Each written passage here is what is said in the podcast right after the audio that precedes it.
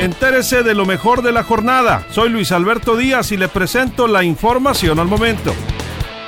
Ofrecen recompensa para dar con el agresor de Romeo, el perrito atravesado por una flecha en Culiacán. Casa por casa aplicarán la vacuna contra la influenza.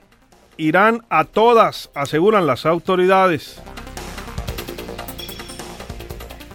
No tenemos más remedio que seguir encendiendo aires acondicionados ante el intenso calor aunque culmine la tarifa de verano. Se duelen usuarios. En Mazatlán no se privatizan las playas. Hoteleros esperan que el decreto federal de AMLO no los afecte, dijo Julio Virrueta de la Asociación de Hoteles. No escondan las plazas, exigen maestros al titular de la CEPIC, Juan Alfonso Mejía aseguran que hay irregularidades en la distribución de las mismas. Habrá paro del Estase este viernes. En gobierno del Estado aseguró Teresita Ochoa. Le diremos por qué.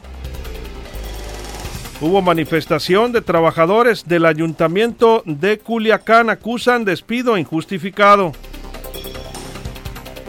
Rochamoya cobraba sus cheques en los gobiernos neoliberales.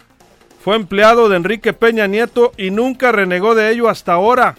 Criticó el senador priista Mario Zamora. Lo hizo en tribuna del Senado de la República.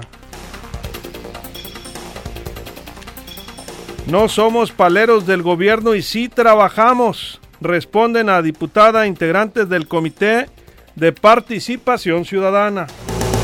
Más información en línea directa portal.com.